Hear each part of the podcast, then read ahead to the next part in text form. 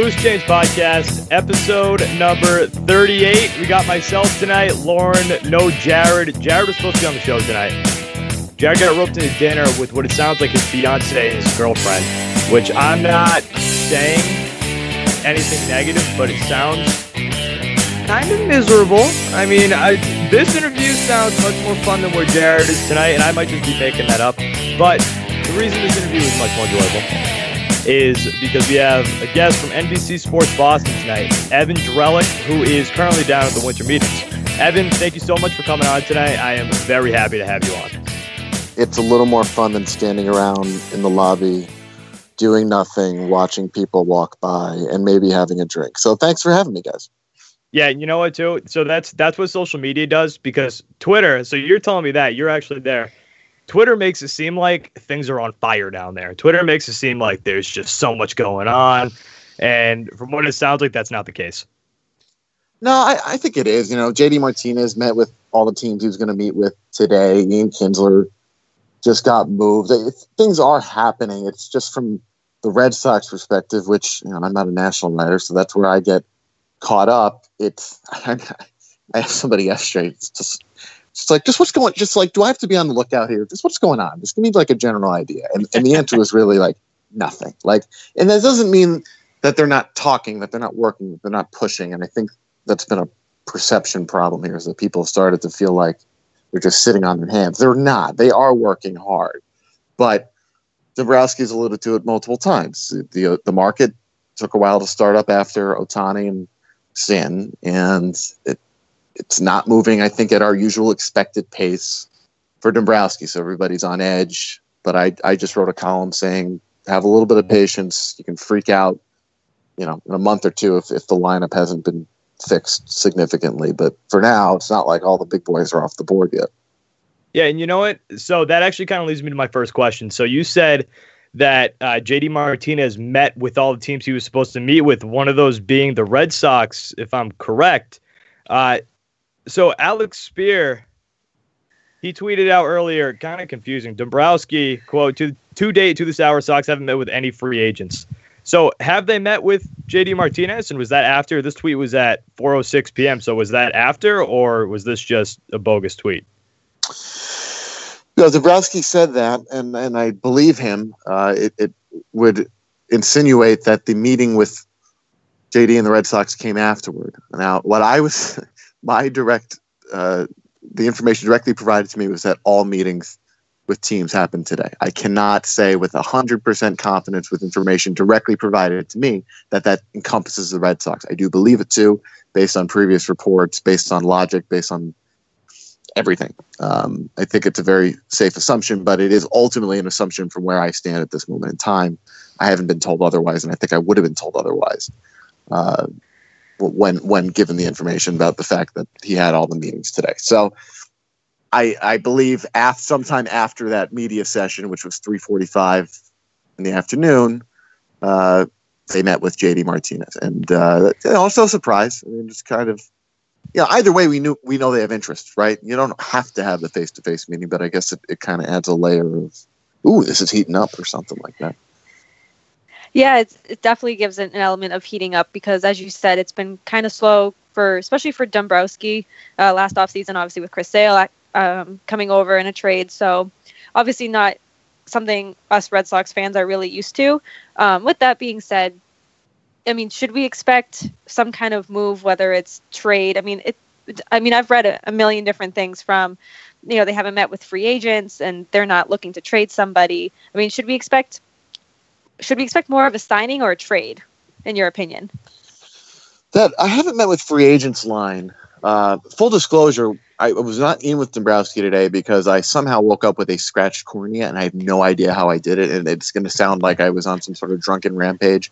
Um, and I wasn't. I just, I woke up with it's, it's, so it's been an interesting day. So I didn't hear it, but the quote that I saw was that's in relation to physically meeting with the player which is not common. Like it does happen in a case with JD Martinez. Uh, I think they've met with plenty of agents. Uh, so, so I didn't take that to be. It's not the first time I've been asked that today. I, I think they're going through a normal set of, of meeting with people and um, you know, Dombrowski did make a comment, might have been the first day, about more of this stuff now gets done by phone, which there's probably some element of it, but I don't think that the point is that they're not in communication with free agents as much as they are with teams. I think they're just as much in communication with, with the free agents as they would be any other year, whether that's in person with the actual player or, uh, over the phone. So in terms of the by trade, I just don't see how much they have left to trade. And if you want power, there is power readily available in the free agent market. So, you know, I understand the case for Jose Abreu. It doesn't sound like they want to move him. Doesn't sound like the cost would be reasonable for the Red Sox, maybe not for anybody. It, just logically, it, there there is a good supply of what you need available by free agency. Why not do that and use your prospects for something maybe you can't get in free agency? That that's how I've been looking at it. All right, so you know what? Before I even get into this next question, I got to tell you, Evan, and I, you know, I, I just thought about this. I this is why you're one of my favorite people, just just media members in Boston.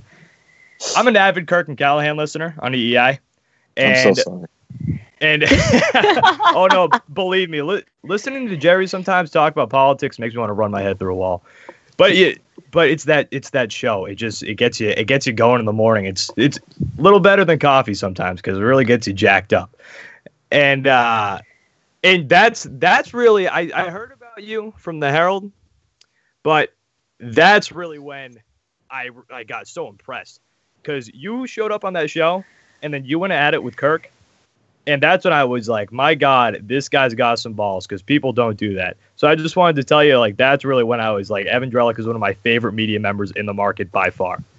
So thank you. Well, yeah, I, I appreciate that. It's uh, it'll be the you know the the two cents obituary I get if I ever get one. We'll we'll mention that first, and uh, the David Price incident second. So the most famous things I'll ever be attached to are being yelled at and yelling at other people. So uh, not exactly what I um, aspired to when I got into this, but uh, and those guys love to take credit for uh, for my entire career, which is very kind of them. They're very kind people, Jerry. I, I, mean, the, the, the, truth of the matter with that thing was, I just I had to get that off my chest because I was sick of them berating me and and and berating the group of us. So that's all it was. Oh, that no, it was it was awesome. I remember that morning, and I remember driving into work and being like, "This is this is fire." But kind of going in with the uh, with you shaking things up a little bit.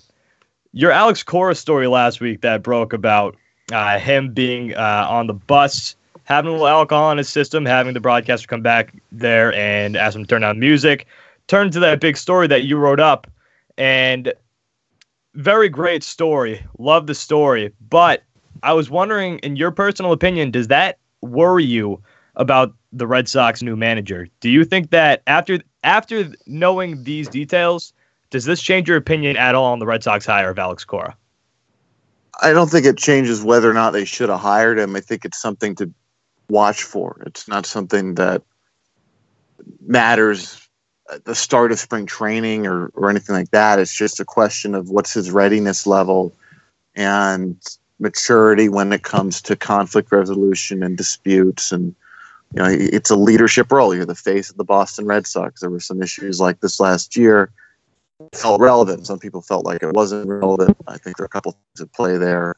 Um, people, you know, look, it's a new manager. People want to believe in the guy. I think there's good reason to believe in the guy. I don't think I don't think the story, uh, you know, should, should in any way completely changes the perception of him. But it, it did happen, and and it was there. There's some who want to kind of brush it off as this stuff happens all the time, and uh, the thing that maybe I didn't do a good enough job of, I thought the facts kind of spoke for themselves, but uh, maybe I didn't make clear enough that this wasn't one of your run of the mill, quote unquote, boys will be boys situations, which is not a phrase I particularly like, although Cora himself used it.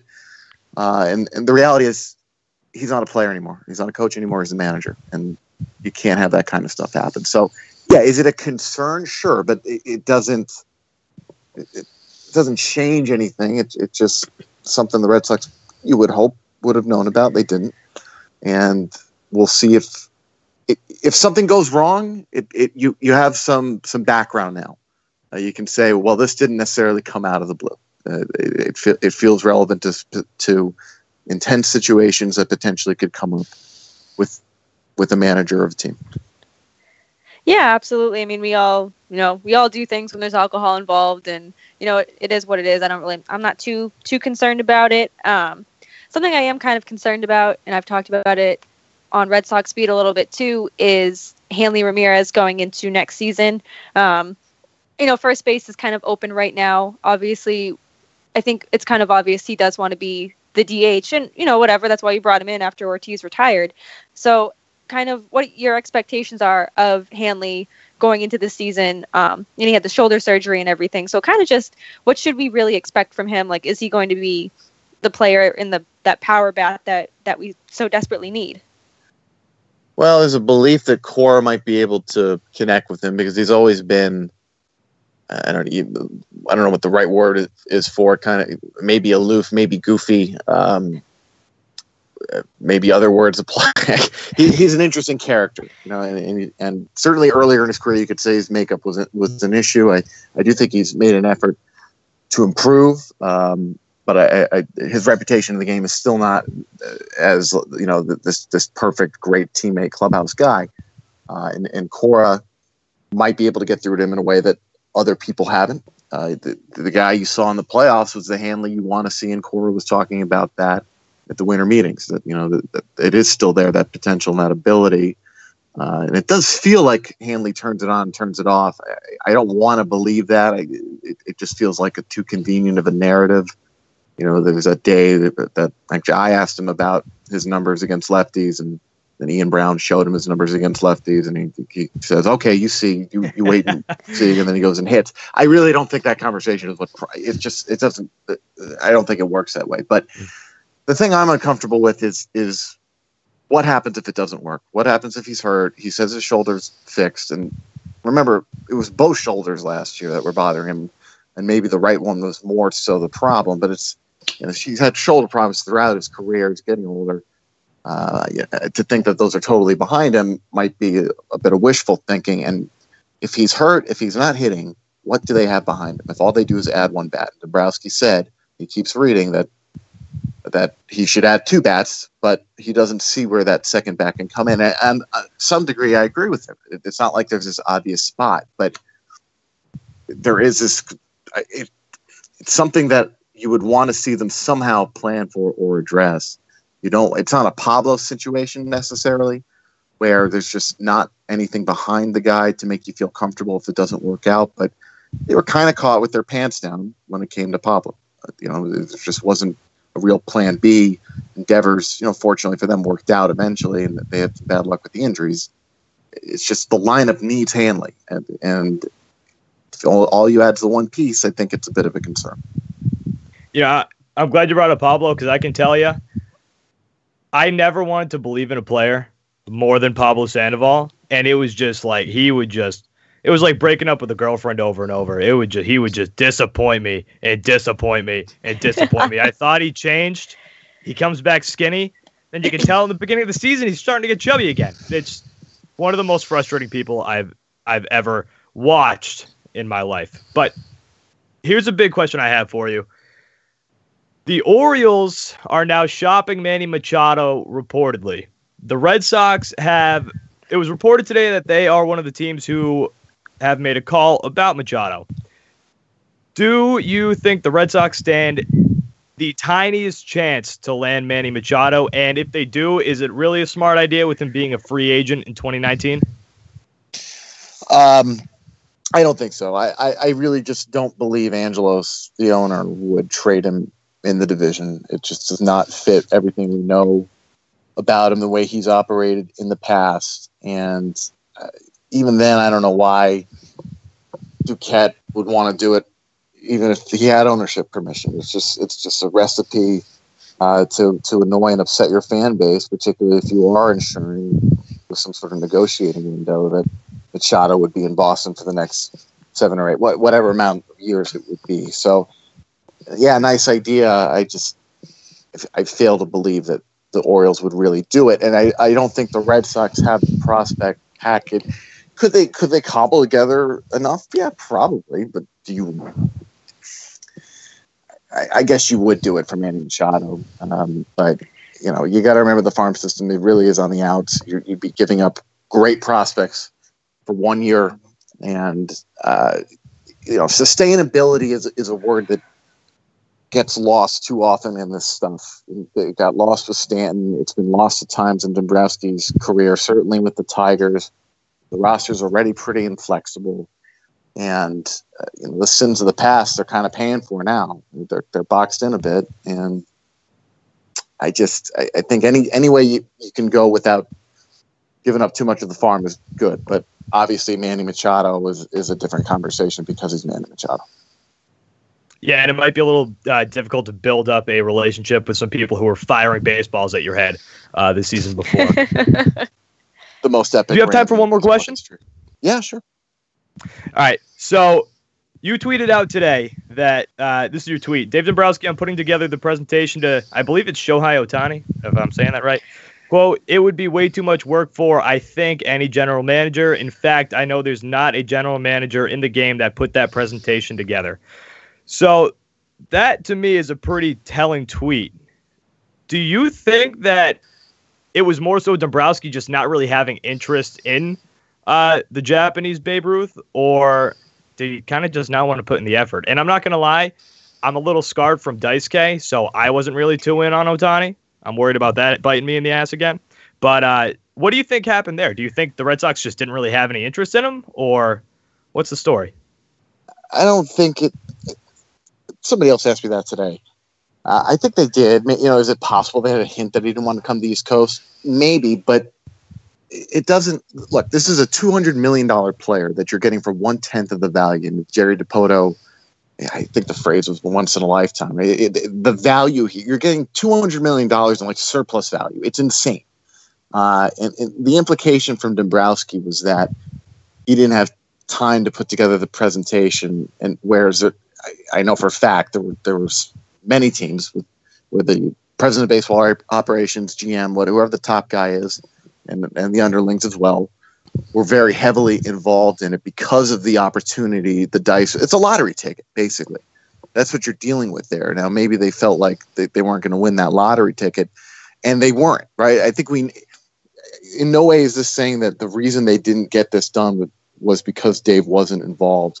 It's more a question of him reading the field, seeing the importance of the situation and the value and potentially uh, getting involved you know, and, and, adding to the manpower. It's, it's not saying delegation's a bad thing, it's a great thing. And everybody's presentation throughout the game was collaborative and a lot of multi department stuff going on with different teams, video and uh, multimedia, all that type of stuff. And the guys who worked on with the Red Sox, Allard Baird, Jared Banner, and there were plenty of others, uh, they're, they're great at what they do. It, it's it's not a knock on them. It's more about why wouldn't Dave add his manpower to that? And and the you know maybe maybe he would give a different answer if he could uh, a second time, but it was a it was a strange. He volunteered the fact that he did not work directly on it. He simply reviewed it. Um, so it just it's just a question of process uh, uh to me. You know, I, I don't think that's the best way he, he should have approached someone who represented such an ext- extreme value uh, for the money, right? A guy who's worth basically ten times what you would pay for him. Uh, that that's worth any GM's time. So that, that that's why I wrote it, and and it, it, it came off that way to others around the league as well. Even before I wrote the story, there was a sense of uh, starts at the top. There's a quote in the story. It starts at the top when it comes to a pursuit like this and I, I just don't know if Dave was quite as maybe hands-on as, as as you would want. But again, I don't think it was a deciding factor. All right, one more quick question before we let you go. Three big free agents: Hosmer, Santana, Martinez. Do the Red Sox land any of them? And which ones do you think they land if they land any of them? Yeah, I, have I've been promising people that on TV, and if you say it on TV, I've, I've, i really do believe one of them is coming because the need is so clear for them. They do have the money. They're under the luxury tax. Like if, if they can't get one of those guys, if they don't, who the hell is? I mean, what are they doing? And it, it, you know, the notion that they're going to wait for Harper or Machado. No, I, I mean, maybe they'll end up getting one next year anyway. But one of those three is going to be here, and it's pretty clear JD is priority number one. And from there, yeah, I, I would put. I think the upside with Santana is maybe being a little underappreciated. Uh, you know, his 2016 was was much better than his 2017. He can be a really really good hitter. Uh, you know, Hosmer's got the clubhouse aspect, and in some respect, you're overpaying for the production because of, as Boras put it, the prestige value. Um, so yeah, one of the three. Uh, and in terms of their own rankings, I don't know exactly how you would balance out the extra cost for Hosmer versus uh, the intangibles that you might not have with Santana. I'm not saying Santana doesn't bring intangibles, but Hosmer certainly has this reputation being above and beyond. Evan, I am praying that you are right.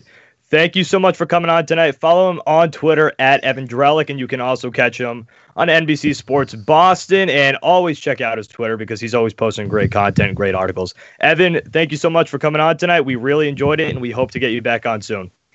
Anytime. You guys got it. All right. Thanks, Evan. Thanks, Evan. Yeah. Um, yeah. Just hit me up if you need me. Of course. All right. Be good. Have a good night. Yeah, you too. Again, Evan Drellich. Follow him on Twitter at Evan Drellich and catch him on NBC Sports. You a lot of times appears on Boston Sports Tonight. You can also hear him on WEEI quite often. Again, big Kirk and Callahan guy. Love that show. And I, Evan comes on, and let me tell you, Kirk Minihane. I said this last week on the show. One of my favorite, if not my favorite, media member, radio personality in Boston. Uh, I think he's much. I think he's. I think he's more entertaining to listen to than than Michael Felger. Personally, that's just my opinion. Because those are obviously the two top dogs right now. No doubt. And people don't argue with Kirk, or at least they don't do it well. I'm telling you guys, I don't know if you heard that interview, and I'm I'm, I'm talking to Pat too here. That's why I said guys. um, that last winter at spring training, Evan Drellich came on to literally defend himself and all Red Sox beat writers uh, with Kirk and Callahan, and he went toe to toe with Kirk, and nobody goes toe to toe with Kirk, and it was some of the it lasted it might have lasted 45 minutes. It was some of the most entertaining radio that I've ever heard. So again, Evan Drellich, follow him on Twitter at Evan Drellich, NBC Sports Boston, Boston Sports Tonight, early edition sometimes EEI. He's all over the map. Um, but let's get into the rest of the show, baby. Thank you, Evan, for coming on. Other news to start off the show with, just quick tidbits that we're not really going to talk about. Gordon Hayward is out of his walking boot as of today and says his first day out feels great. It feels wonderful. And that's big news considering, remember, Kyrie Irving posted a an Instagram around when Gordon Hayward got hurt and wrote 3.23, aka March 23rd. So let's keep an eye out for oh, March that's 23rd. their, they share a birthday, March 23rd. I don't so- give an F. I don't I know. I know, but mark He's your coming back. calendars. Never forget, he's coming back. LiAngelo and LaMelo Ball each sign a one year deal in Lithuania. Best news of the week. I'm a big ball guy. I hate, I'm not, I'm back on the dislike of LeVar Ball, which is tough for me because I've been back and forth. I've loved LeVar, I've hated LeVar. Right, I'm right now. I'm kind of stuck in the middle because I'm kind of, I'm getting too LeVar out. LeVar's a little much. Uh, he's like your funny drunk uncle, you know, when they're hanging out with you. Like he's fun for a little while, but then you're like, okay, dude, just relax. Uh, Shohei Otani, big news. The Japanese Babe Ruth, who we just kind of talked a little bit with Evan Drellich about, uh, in his physical with the LA Angels, who is the team that he signed with, he chose to sign with. It turns out that he, in his right arm, he's got a sprained UCL. Any more damage results in Tommy John surgery. oh man, And I don't know what the what the substance was, but in Japan they put this fluid in your arm or this uh, this shot in your arm to make it feel better. That's illegal in the MLB. So when they saw that, they were like, "What the hell?" And Otani was just like, "Dude, that's what they do in Japan." I don't know what you want from me. I mean, this these are things they don't really consider when you do these crazy international signings. Like they're it's so different overseas. What no matter what sport it is, they can shove whatever they want into their bodies in Japan and in any other country they play baseball. You come here, you, you shoot up steroids, and they're like, Ugh. no, legit. And and I'm not kidding you. Like I I didn't want Shohei. I'm I'm saying his name. I think it's Shohei on Otani. That's what I would imagine. I did not want him because of Dice K. Like I'm still shook because of Dice K. I do not. Dice K in 2007, I saw him throw a complete game. I was there. It was against the Detroit Tigers. I was with my parents. Was my dad. I was there too. Oh, were you?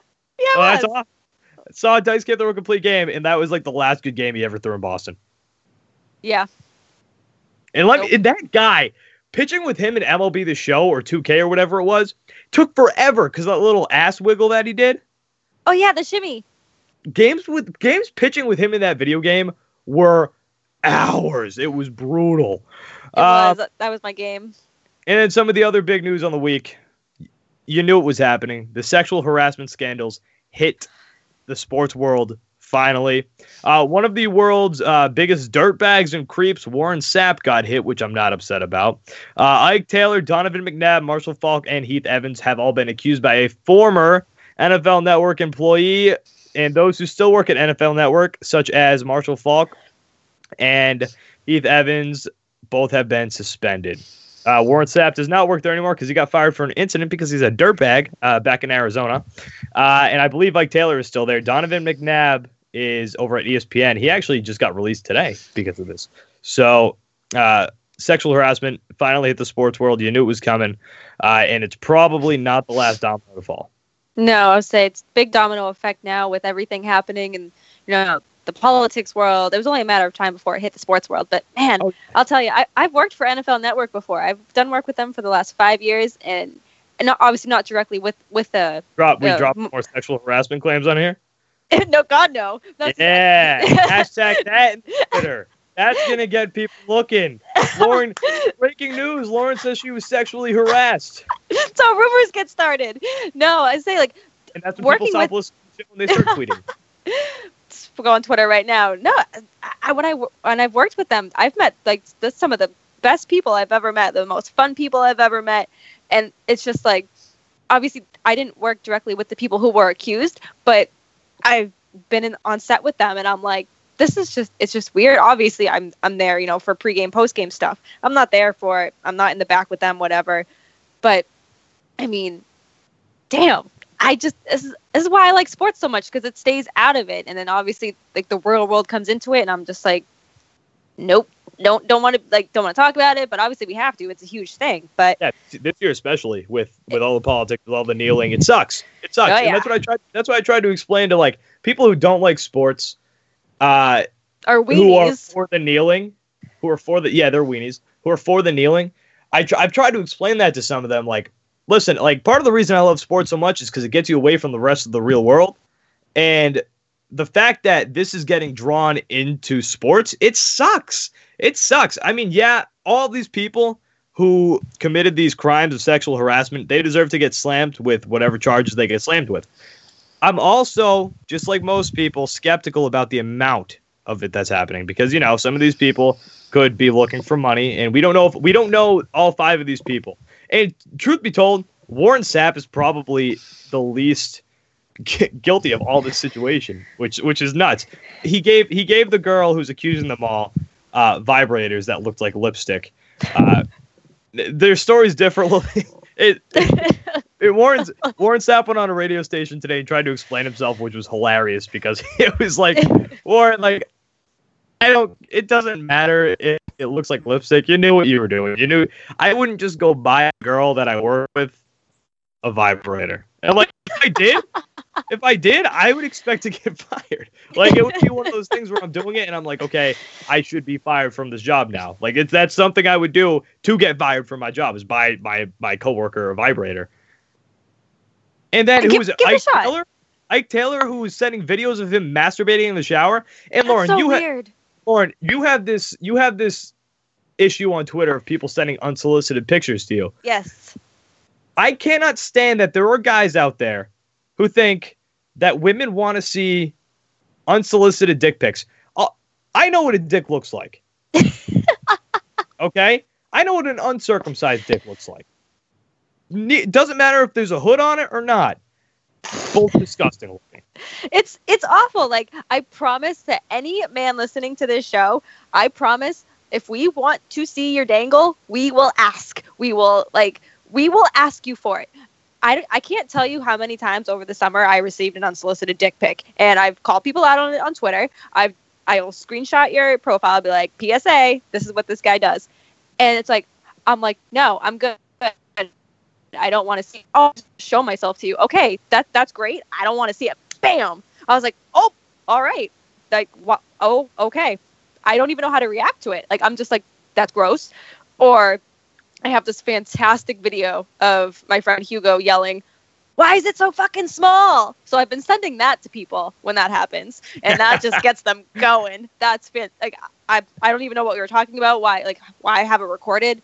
It was just like some drunken summer night, but it was great. So I'm very happy I have that. But it's w- dicks are attractive. It, it's that simple. I don't, I don't want a picture of it. I know what it looks like too. Don't need to see it. Don't need a picture of it. It's not going to do anything. Like, oh, cool. Like, it's 11 a.m. and great.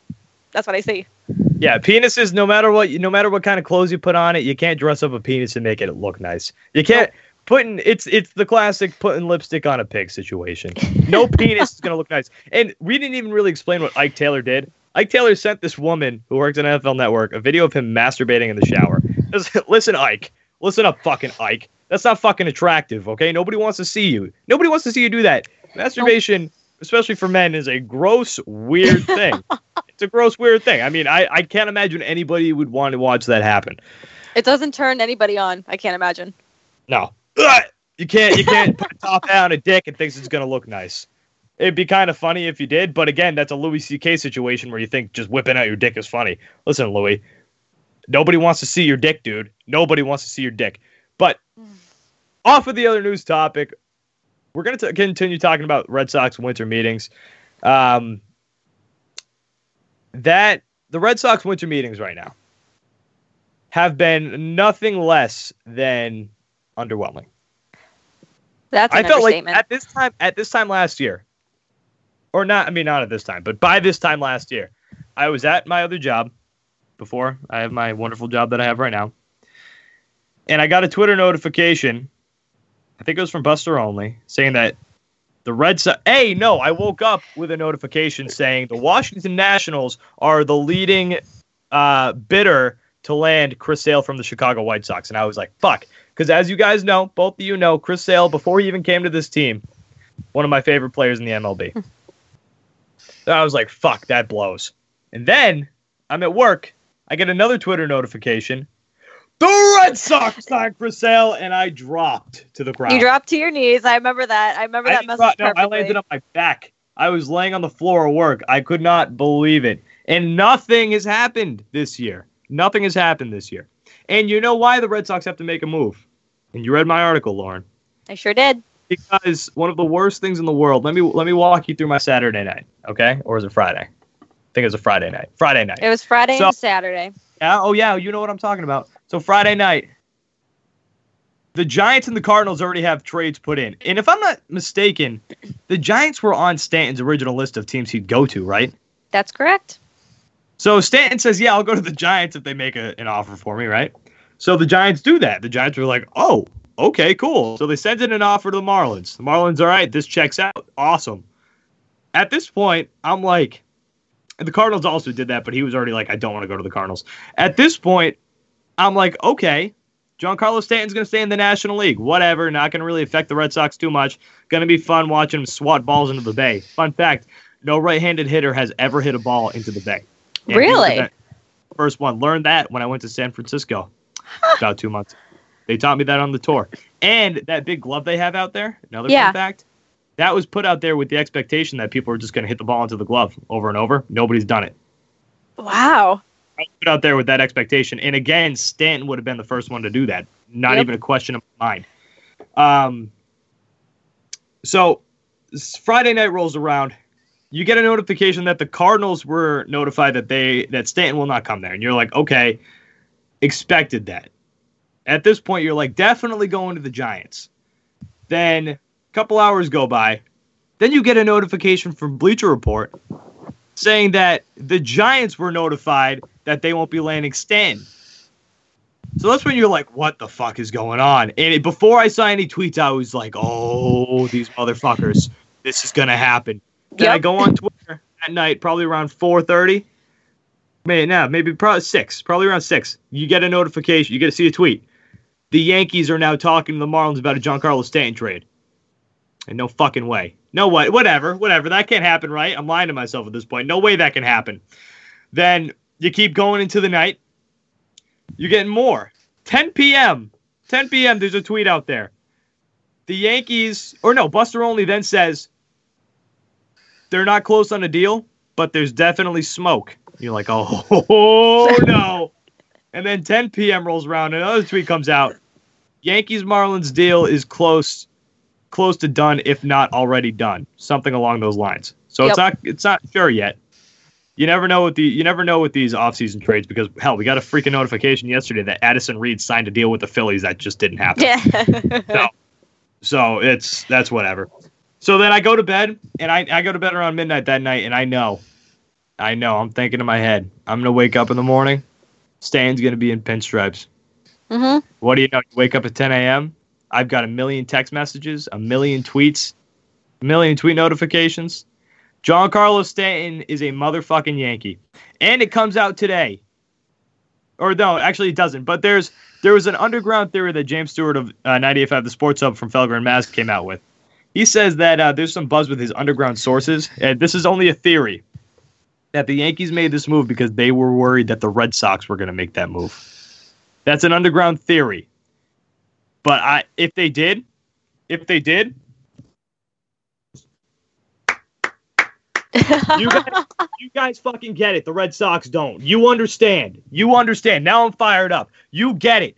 Here we Red go. Sox got to get heads out of their asses. Do you know how infuriating it is that about this team? You this offseason started off with Dombrowski saying that he got the word from Henry, John Henry, the owner, the sackless owner. You got words saying that they don't have to stand under the luxury tax this year. So you know what that means? It means we're supposed to get Stanton. spend, spend. And they haven't made a move, and they let the they let a guy who had 59 home runs in Miami get away. You know, you know what he would have done at Fenway? 109. He would have hit. He would have hit at least 65, at least. Like realistically, he would have hit that at, at least. And I think you had it in your in your article. It's like the Bronx is a little league park in the majors. So you, you made some like really cool reference about that. But I was like, yeah, that's exactly it. He's gonna like make these balls look silly. It's gonna drive me absolutely nuts every time he hits a home run. I'm gonna hate it. I'm gonna hate him even more. I I have no reason to cheer for this guy. I, I'm so like same thing. Like you took me through the emotions on Friday night into Saturday morning perfectly. Like I woke up around eight, eh, eh, nine ish, and same thing. Text from my brother, my friends, my one of my good friends, Catherine. She's unfortunately a Yankees fan, and all it said was Giancarlo, and I was like, nope, I'm I'm not doing this. Like this isn't happening. And I just sat there. I'm like, fucking Jeter, man. Like you had to know this was happening. As as soon as it was like, oh, the Yankees are in talks. I'm like, that's it. It's done. There's no chance because the Red Sox have their heads in their asses, like you said. They're not going to make a move. And apparently now, you know, it comes out they never did. They never presented an offer or whatever. I meant to ask Evan that. They never made an offer. Are you kidding me? I mean, there's so many stories, and it's just like he's like, yeah. No, Stanton's like, yeah, I would have considered Boston. I was like, I thought you said you didn't want to come here because it's cold, which makes no sense because then you went to the Yankees. But I think about it like ten times over. We have so much to offer. Because give to the Marlins, we should have Stanton right now. He should be in a Red Sox uniform next season. He should be here on opening day, and he's not going to be because the front office are nothing. There's just so many words.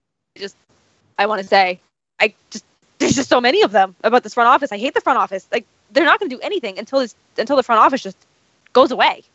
I'm done with I'm done with John Henry. I am No. absolutely done with John Henry. And you know what too? At first I didn't believe this theory because this was going around Boston, but I'm kind of with it. John Henry's selling this team soon. It's a fact. Please. He's sell he's selling this team soon. And you know why?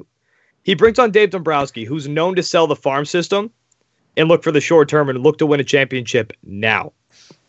He's not signing anybody with giant deals besides David Price. And he and, and they didn't make a move after staying. That tells me that Dombrowski is looking to build a team that's going to win right now. He wants to keep these, some of these assets, sign free agents, dump money to them, then he's going to dip. No, good. He's gonna dip. He's, sell this team. Sell sell your stupid paper. Sell this stupid team. Like just sell. Oh my God! Sell your paper. oh my God! I hate, I hate the Boston Globe. I hate This, I hate it so much more they're now. doing right now. The spotlight Oh. they're doing right now. Wait till tomorrow. My brother texts me. He goes, "Oh, it's about you guys called the bigot in the stands." I'm I'm ready. I'm No, Adam be- Jones. Yeah. Oh no. Yeah, yeah. yeah. So it's th- that whole thing. It's like this whole seven part series. Oh yeah. Wait. Well, t- wait till tomorrow's baby. I am. I'm ready. My blood's gonna be boiling. The whole the, that whole spotlight series has been a joke so far. But okay, so the Red Sox they obviously didn't get Stanton. Uh, the Yankees now are by far the best team, uh, in my opinion, in baseball. They will get a Mhm. pitcher. They're going after uh, Mike Fulmer, the ace in Detroit, uh, and with with a with a top two, of Luis Severino and uh, Mike Fulmer, and probably a short deal. I'm assuming with CC Sabathia. The Yep. Yankees are going to fucking rule baseball again. They are Yep. they are on track to run the MLB for the next 10 years. That's a fact. And you know what? Good for them because they're doing it right. They did it right. It- they barely gave up anything to get Stanton. And They I, give you up know, Castro. oh Who boy. gives a shit? oh boy and it's just obviously you know people you know have their theories of collusion and you know cheater you know inside jobs or whatever uh, yeah okay whatever it's cheater like you had to expect he's gonna that's that's his team that's his baby but we had the assets we have everything we have jbj we have devers uh, benintendi don't touch benintendi but it's just like we don't have a, a shit ton of prospects left anymore but we have what it takes to get him and i'm just I go through this in my mind every day. Like there's times I'm sitting at work and I'm like, this could have been done. We could have done this. And I'll go through and I'm like, stop. You're gonna drive yourself crazy thinking about things that could have done to get Stanton here because we could have done that deal ten times over. We got Chris Oh. Sale here. You could have got Stanton here. I'll be sitting at work sometimes and I'll just be thinking about it. It's quiet in the office. I'm typing something up. Then I'll just bah, slam the desk when I think of it. God damn it. Um, Yep. ugh, it's it's infuriating. The Red Sox could have done it, but because they didn't get Stanton, next move, and I wrote this last night, has to be JD Martinez. Has to be JD Martinez. The guy, biggest issue, and member of CLNS and Couch Guy Sports, Adam, uh, tweeted this at me, and he really doesn't want JD Martinez. And you know what, Adam, you can uh, you can go suck one, okay? All right, buddy. No FCC regulations here. I can tell you to do. I can tell you to do a sexual act all I want. Nobody's gonna censor me, baby. Suck one, baby. JD Martinez is the only move that you can make. He's 30 years old, and that's what scares me about his age. He's got Scott Boras as a damn agent, and that's That's what scares me.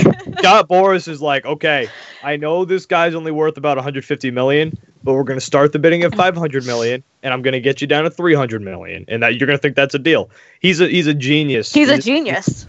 Who? wh- The which one of the Red 2017 he? CBS Sports Ver- he screwed over Varitek because he said, "Oh, he you get you need to get Jorge Posada money," and so he went out and tried to get Posada money, and he came back to the Red Sox not getting Posada money. Um, because he wasn't Posada. No, of course not. But he's like, you know, he has screwed over a couple of players, whatever. And I hate No, no, this no, guy. but current. I thought he was a current. I thought he was like Jackie Bradley's maybe. is he? He might be Mm. Betts. He might be I- Betts, which is horrifying, and that might be that might be another reason why the Red Sox are trying to save some money right now, because they know Betts is going to cost a pretty penny. And, uh, rightfully so. So here's my situation. So obviously you think JD Martinez, or I think JD Martinez needs to come to Boston, but the first base situation is also something that people aren't paying attention to. So Mitch Moreland's a free agent now. There's nobody at first base. You obviously have my boy Sam Travis and Pawtucket, who realistically could take over that role without a question. Without a. Sam Travis could take over that role. Guy bats with no batting gloves. You know what that means? Big dick. Uh, Xander Bogaerts is represented by Boras. Oh, you're right. But Sam Travis, big dick. No gloves. Just like Jorge Posada. But if they sign JD Martinez, I don't know if any other free agents in the in the picture because that's going to cost a lot of money. But do you do this? Eric Hosmer comes to Boston. Consistent 300 hitter, hits about 25 bombs a year. I'd say that's about his average. So he's about what you have right now, to be honest with you. Better average. Um, it would be a nice little team, but it wouldn't be anything that could beat the Yankees. It would be a small ball team. I mean, hell, Eric Hosmer was a part of the Kansas City Royals who came in last place with home runs and then won the World Series. So, like, we know this guy's not filled with power. But 25 home runs, th- 300, uh, average. He's already expressed interest in coming here, and plus his girlfriend is freaking Kacie McDonnell up at uh up in NESN, so of course he would love to come here. But here's my thing: Do you sign Eric Hosmer? Give it a year. Not throw away the year because you'd be competitive, but give it a year. And then go balls to the wall. Use your pretty use the money that you just made from signing a new Sam Adams contract and getting rid of Budweiser and getting some good ass beer in that stadium. Take that money. And do you make a full out charge at Bryce Harper? I was gonna say you're coming at me with Bryce Harper. Uh, And is there, can- I don't even I to be honest with you, I don't even see him coming here. I don't. I see him. I, see him going to the Yankees. As much as I hate saying that, but Too, I did too, but I don't think they're that stupid because they're going to get Machado. They're going to get Oh, Machado yeah. next season, oh yeah, and that's why that's why I don't want Machado no, because he's not either. to. He's going to go to New York. and he wants to play shortstop. Like I, Please get rid of Xander. I don't care. Please, No, I, I mean, hate Xander. I should- yeah, but I mean Xander's like, I mean everyone's saying you know he was hurt, we got hit off the hand, whatever. So I, I could, mean I could strike out Xander. You just throw an outside pitch in the dirt. He'll swing at anything. that is true. He needs to. He needs that. He's that Andrew Benintendi plate patience is what he needs. Um, So does Jackie Brown. Jackie oh, Brown let him pitch right down the pipe, go by, and then swing at everything in the dirt. But he's got great defense and good base speed, so That's all you need, right? He's not even that good on the base paths. I never understood that. No, he. I mean, he's speedy. Yeah, he's he's got good speed, But, but, but I, it's not like he steals a lot.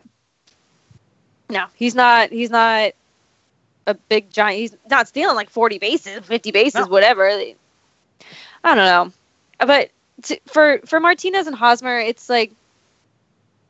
I mean, I know Moreland's out there testing free agency or whatever, and do we bring him back on a one year deal or do we, you know, do we sign Hosmer? We obviously, my concern with Martinez is we can get Hosmer and Martinez. That's not a problem. Like we have the means to do that. My issue is, you know, same thing you said, his age and Scott Boras being his agent.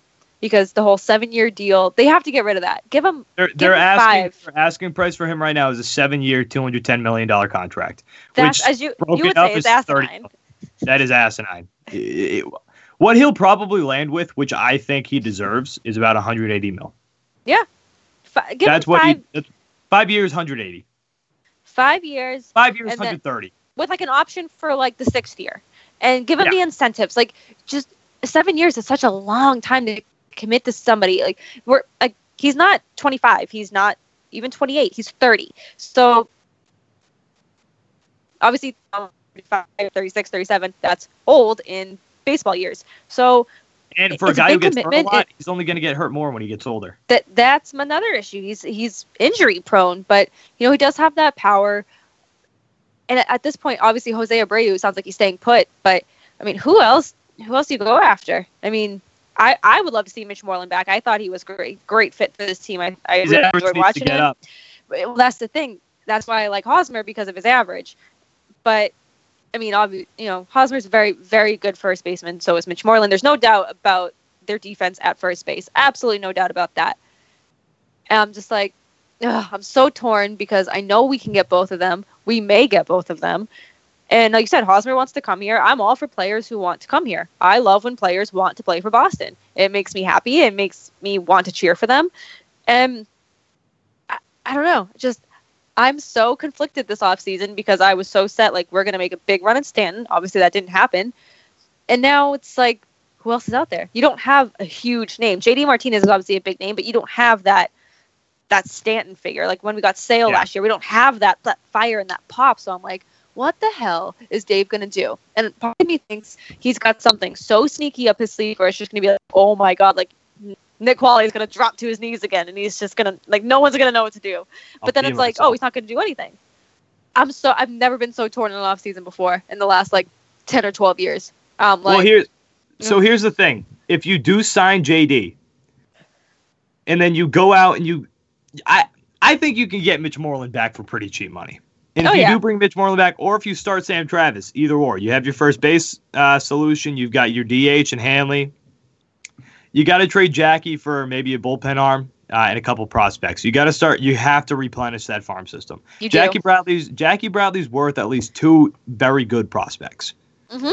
Or I've I don't been know if calling- he's worth it, but I think the MLB sees him as somebody who's worth that. I think they see him for a lot more than what he's worth. Um, there's a lot of hype around him, which you know he's great in the outfield. I I'll never take that from him, but he you know he struggles. He's very streaky at the plate. He's a very streaky player. He's either very very good, you know that big 25 game hit streak, and then he's striking out. He's swinging at everything. He's not getting on base.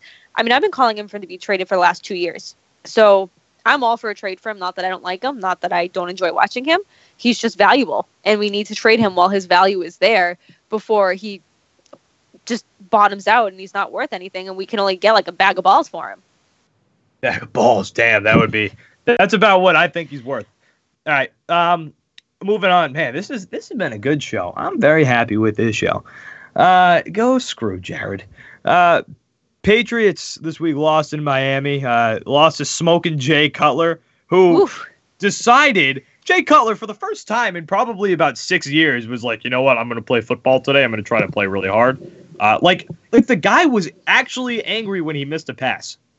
That's not Jay Cutler. What? Who is this guy who showed up this week, this Monday night? They, the the Dolphins pantsed, absolutely pantsed the uh, the Patriots. Jay Cutler went 25 for 38, 263 yards, three touchdowns, and no interceptions. Kenyon Drake ran all over him. My God, the Patriots couldn't stop anything from Kenyon Nope. Drake. Kenyon Drake might have popped Patrick Chung's ACL, and he might not even know it. He that spin move he had on Chung in the backfield, that was embarrassing for Patrick Chung.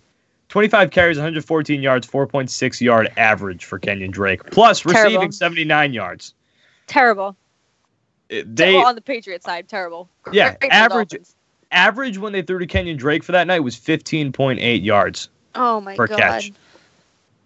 Average. My ears are bleeding. My ears are bleeding. But now, let's see this. We all knew there was at least one game at the end of the season that the Patriots are going to lose that they should. Oh yeah. I'm hoping this was it. Tom Brady's seven and nine now total in Miami. He's not good in Miami at all. Monday Night Football. I believe the Patriots right right now in the past three games might be one and two. They for whatever reason Monday Night kills them. hmm I got to tell you, I'm not worried about Sunday. I think the Patriots win Sunday. I think they win out. I think they take the one seed and the bye. Oh yeah, I'm not. Everyone is like really worried about the Steelers, and yes, they're they're a good team, but I mean now the Patriots lost. They're angry. Tom Brady's pissed, and they're hungry for that win, and they know what's on the line against the Steelers. Obviously, Mike Tomlin knows what's on the line against the Steelers with the Patriots. He's been talking about it for weeks. So I'm not I'm not worried. I mean, I like you said, there's that one game the Patriots always lose where it's like okay, whatever, and I swear that's when everyone comes out of the woodwork to you know trash talk Brady and the Patriots and how much we suck. And it's just like, okay, we'll see you in the Super Bowl. I'm not even worried about it. Um, You know, and two without without. I'll be honest with you. If Joe Haden wasn't hurt, who's a very underrated cornerback, he's a great cornerback. If Joe Haden wasn't hurt, and if Ryan Shazier, um, didn't get hurt, and like, and and you know, I really I pray that Ryan Shazier gets better. That was one of the that was a very scary injury to watch live. I watched Oh, that. yeah. live. I, couldn't believe it. You could see this. You could see the the, the the terrifying look on his face when he flipped over and his legs. oh yeah, But he's he's doing better, which is good. But because those two aren't there, to I, this is going to be a high scoring game. This is going to be this this has the potential. I'm not even kidding you to be about 42-38. Like this is going to be a shootout. oh, it's gonna be a great game. It's gonna be which I can't have because I'm in the fantasy playoffs and I'm facing Brady this week. Oh, who's your quarterback? Uh, it was Carson Wentz. Oh, I'm so sorry. You know, you know who was my, you know who was my goddamn running back too this year? Uh, Julian Edelman. Ezekiel Elliott. Oh, oh no. So you know who I don't have? Oh. My starting quarterback and my starting running back. Although I still have Le'Veon Bell. So I'm conflicted this week. I want Oh no. right the Patriots.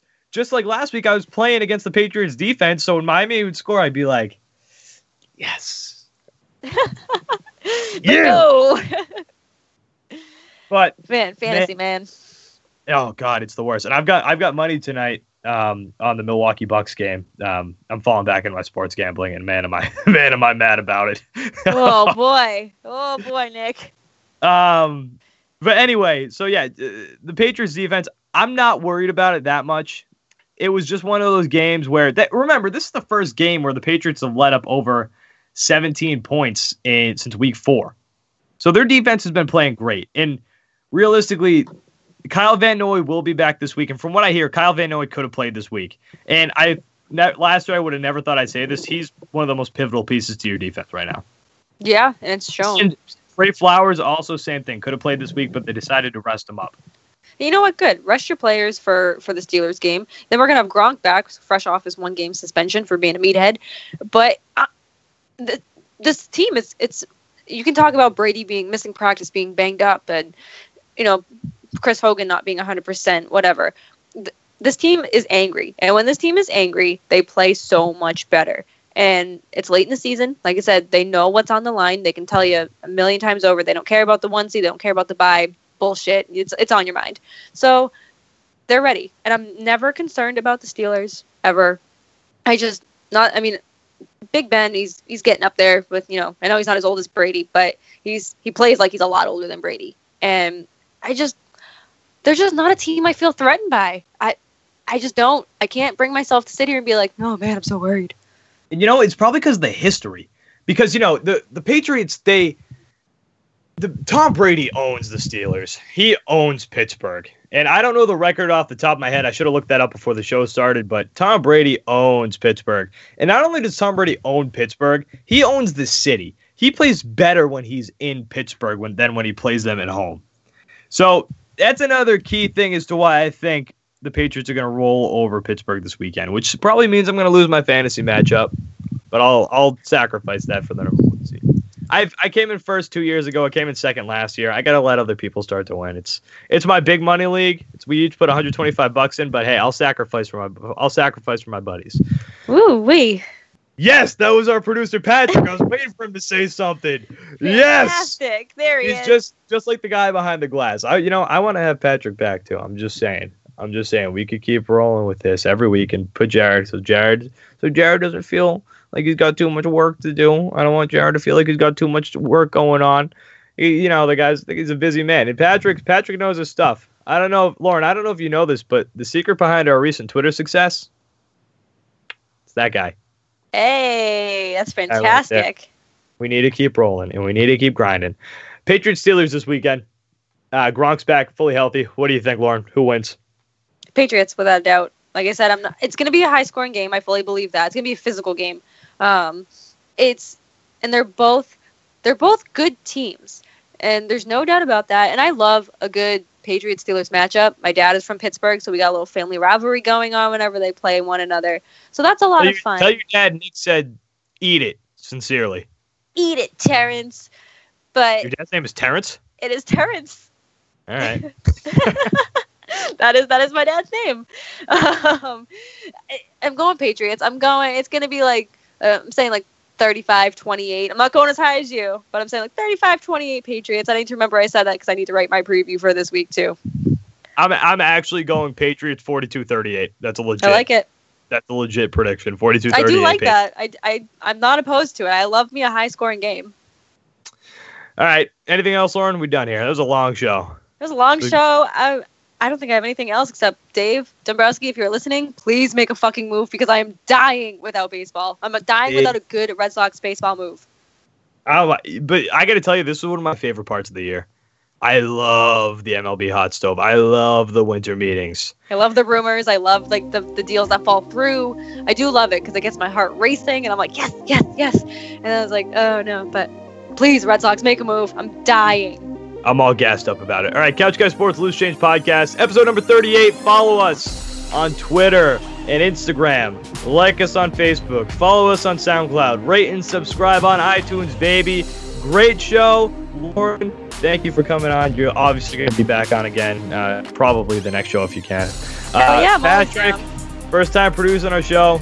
Wonderful job. I love the little tidbits. That's what. That's what. If you ne- next time you come on, you're a fact check guy. You just got to keep. You got to punch it in. You got to check it out. All right, Couch Guy Sports Loose Change Podcast, episode number 38 in the books. Thank you for listening, guys. Have a good night and share this on Facebook and retweet on Twitter.